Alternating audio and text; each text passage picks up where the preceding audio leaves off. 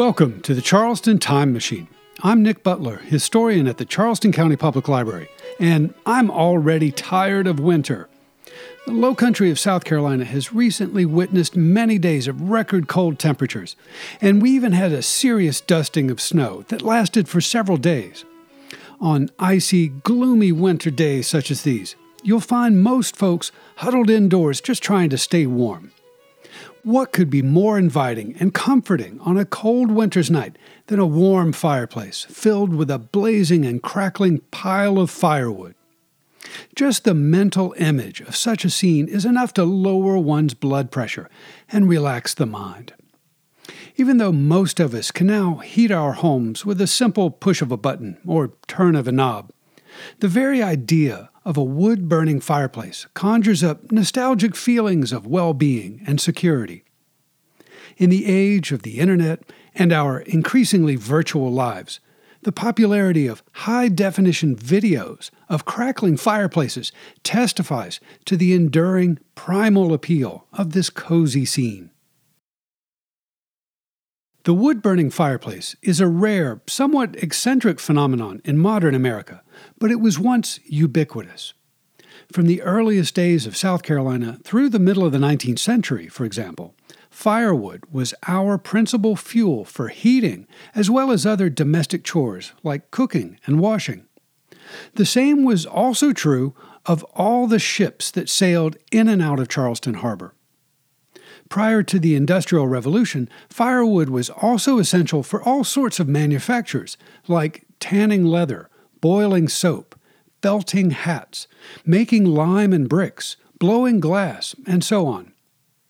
Firewood was also the principal fuel for the new-fangled steam engines that began to appear in Charleston in the 18 teens.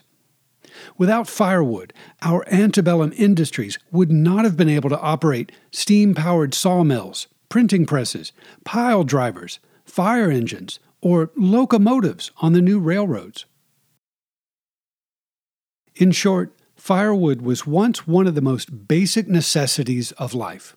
It was required for daily use in all seasons of the year, in all classes of society. It was also very much a business of some economic importance. From forest to fireplace, the harvesting, processing, and delivery of firewood was once a bustling industry in the low country of South Carolina. Because of a dearth of historical documents that record and describe these activities, however, it's nearly invisible to the eyes of modern historians. So, in an effort to reimagine the labors and risks associated with the consumption of firewood, let's think about some of the practical and logistical aspects of that ancient business. How did people acquire the copious amounts of firewood needed for their daily activities? The answer to this question depends on whether you lived in the country or in the city. People living in the country generally had easier access to trees, so they chopped down what they needed, split the logs into smaller pieces, and stacked them to dry before use. Such work was both relatively simple and inexpensive. Even if a country squire didn't wish to bother with the chopping of his own fuel, he could contract with someone in the neighborhood who would bring the firewood to his plantation. For folks living in urban centers like Charleston, however, without easy access to trees and forests, the task of acquiring firewood involved several additional steps, each of which drove the price higher and higher. After the trees were felled and the logs chopped or sawed into smaller pieces, the wood was loaded into small watercraft called flatboats, petty augers, or schooners, and floated through the coastal rivers to one of the wharves of Charleston. After being unloaded onto the wharf, the firewood was then reloaded onto delivery carts driven through the streets of the town, and delivered directly to the customer's house or kitchen or workshop. Delivery fees were set by the commissioners of streets beginning in the 1750s and were calculated by the distance from the wharf to one's doorstep. The sight of horse drawn carts trucking loads of firewood through the streets was once a very common and regular feature of life in early Charleston. It was such a routine practice, in fact, that today we have very little documentary evidence of its existence. This is one of my greatest frustrations as a historian. The details surrounding the most routine of daily activities generally are not described in surviving historical documents. Almost no one wrote diary entries or letters or reports about how their firewood was delivered, or how they brushed their teeth, or a million other small activities. Nevertheless, surviving newspapers and even legislative records from early Charleston contain a few clues that can help us to reimagine the scene. Following centuries of English tradition, firewood in early South Carolina, and even today, was sold by the cord, a unit of measure that describes a tight stack of firewood, four feet high and eight feet across. By law, each stick or log of firewood in a cord had to measure four feet in length. Our legislature established the office of Measurer of Firewood as early as 1738, but the position was allowed to lapse until the City Council of Charleston reconstituted the position in 1785. The measurer's job was to ensure that customers received the full measure of firewood for which they had paid. Well into the 19th century, the city government maintained officers of weights and measures in the city markets and on the wharves. The South Carolina Gazette, Charleston's first newspaper, commenced in January 1732. From that point onward, I found a few helpful clues about the firewood business. It turns out that a man named John Brand, also spelled Brond, was a principal figure, perhaps even the principal figure, in the carting business in Charleston in the early 1700s. He was also the sexton and bell ringer at St. Philip's Church, and the proprietor of a public stable. John Brond, who died in 1740, was neither wealthy nor erudite, but he was apparently a very hard working man who was well known in Charleston. As the population of early Charleston increased in the 1760s and 1770s, so too did the firewood carting business. John Brond, Jr. continued the family business and formed business partnerships with a few other men, including Edmund Egan, John Marley, and Michael Kalteisen. After the American Revolution, it appears that the firewood business was dominated by factors, that is, middlemen who connected suppliers and purchasers. Looking for random examples of this phenomenon, I recently browsed through one of Charleston's newspapers, the Columbian Herald, for the month of November 1795. There I found advertisements for two firewood factors Francis Robertson, with an office on Gaillard's Wharf, and Jacin Laval, a Frenchman with an office on Prioleau's Wharf. Firewood factors, like factors specializing in other commodities, were logistical experts who arranged for materials to be transported from their source directly to the customer. They contracted with the foresters, the boatmen, the sawyers, and the carters. Factors charged a healthy commission for their services, of course, but firewood was a vital commodity that everyone needed. Even after the rise of the firewood factors in the late 18th century, there survived another common position in urban Charleston the ambulatory wood sawyer. He was the man who came to your house or yard and sawed your four foot long sticks of firewood into smaller pieces that would actually fit into your fireplace.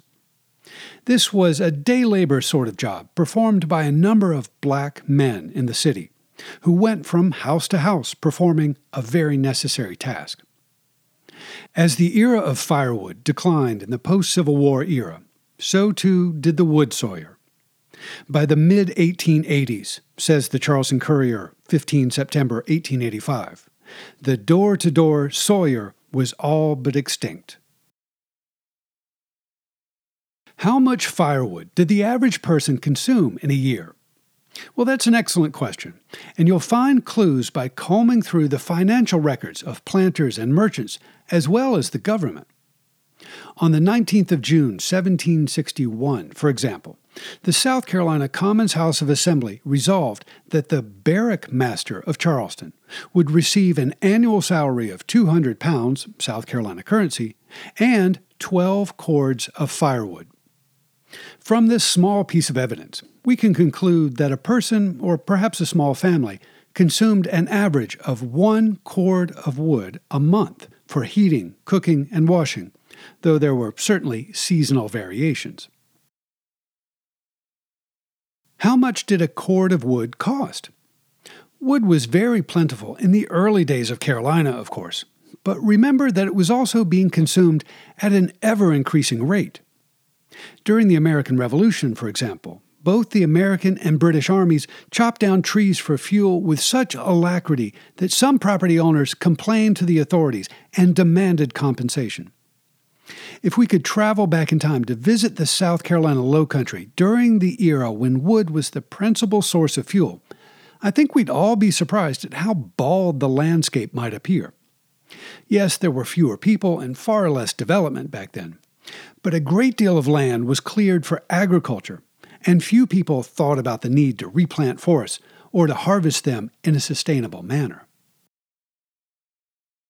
In general, the price of firewood varied according to the distance between the forest and the customer, and the degree to which the wood was processed. Just think about charges we pay today for shipping and handling. The price of firewood, being such a mundane part of life in early Charleston, isn't easy to pin down. Fortunately, however, I found a complaint about this matter printed in the South Carolina Gazette on 5 March 1763. On that date, an anonymous correspondent, calling himself John Carpenter, complained that in urban Charleston, quote, the sale of firewood has fallen into the hands of three or four persons who command whatever price they please for it, so that a cord now costs almost, if not quite, six pounds by the time it is brought to one's door, and at exceedingly bad measurement, too. End quote. In 1763, the sum of six pounds South Carolina currency, or about 14 shillings sterling, was a healthy sum of money. Even if John Carpenter was exaggerating about the price of firewood, and he probably was in order to make his point, we are still talking about a significant portion of a man's monthly income. For example, I've found wage figures for various trades among the amounts paid by the commissioners of fortifications in Charleston in the late 1750s and early 1760s, right around the time of John Carpenter's complaint about the price of firewood. According to these records, a white man earned seven shillings and sixpence South Carolina currency for a day of unskilled labor, like shoveling mud or loading the ballast barge. At that rate, he'd have to work about 12 days to afford a cord of wood, which might last him a month. An overseer at a job site who kept his eye on laborers and slaves earned about 26 pounds South Carolina currency per month, or about a pound a day. At that rate, one quarter of his monthly income was spent on fuel. Skilled tradesmen like carpenters and blacksmiths earned a bit more, between one and two pounds South Carolina currency per day. But the high cost of firewood consumed a sizable portion of his regular income. In short, city life was expensive, even during the colonial era. Imagine walking the streets of urban Charleston during the golden age of firewood. Prior to the arrival of electric power in Charleston in the late 1880s, the city and the low country in general would have been awash in the acrid smell of burning carbon. The smell would have saturated the air, and a veil of smoke would have hung over and around the city, even during the sunniest of days. The city once hosted an army of chimney sweeps, petite black boys paid to scurry up and down chimney stacks to keep flues clear. Despite their sooty labors, however, minor chimney fires were once a common occurrence in Charleston. While we're thinking about the hundreds, perhaps thousands of fires that might be burning on a cold winter's night in early Charleston, let's consider a related question Where did all the ashes from all those fireplaces and ovens go? In all of my years of trolling through archival documents, I haven't found any references to the collection and disposal of wood ash in early Charleston. I suppose most people simply shoveled the ash from their domestic fireplaces into their backyards. It's possible, however, that ash was collected by the municipal scavengers along with other household trash and then dumped on the marshlands on the fringes of the town. But I've yet to find any explicit references to such a practice. That's a topic for a future program, perhaps. Firewood was not necessarily the only fuel available in early Charleston.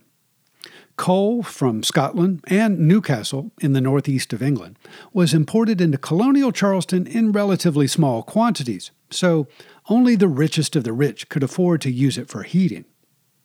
Shortly after the American Revolution, our coal imports were augmented by shipments from the mountains of western Virginia. The use of coal expanded in 19th century Charleston, to be sure, but it continued to be a relatively expensive imported alternative to local firewood. Manufactured gas, which is a noxious byproduct of burning coal, came to Charleston in 1846 but its use was initially restricted to street lamps and interior lighting in the richest of households. Natural gas, in case you're curious, didn't arrive in urban Charleston until 1954. As urban Charleston and the Low Country gradually turned to electric power in the late 19th and early 20th centuries, the use of firewood and coal slowly declined as our society moved away from this ancient fuel, we lost touch with sensory experiences that I believe help connect us to the past. Once upon a time, all of our ancestors, rich and poor, shared the experience of gathering by a roaring fire with their families and friends.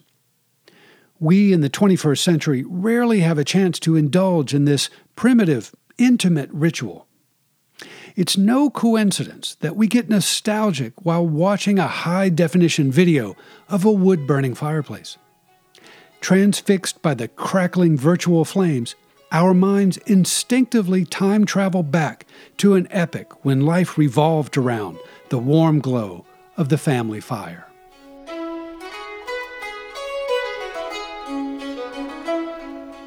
Kevin Crothers is the executive producer of this program for WYLA at the Charleston County Public Library. CCPL is your home for local history. If you'd like to learn more about our resources, discover upcoming programs, or just explore the Charleston Time Machine, check out the library's website at ccpl.org. Thanks for joining me aboard the Charleston Time Machine. This is Nick Butler and I'll see you in the future.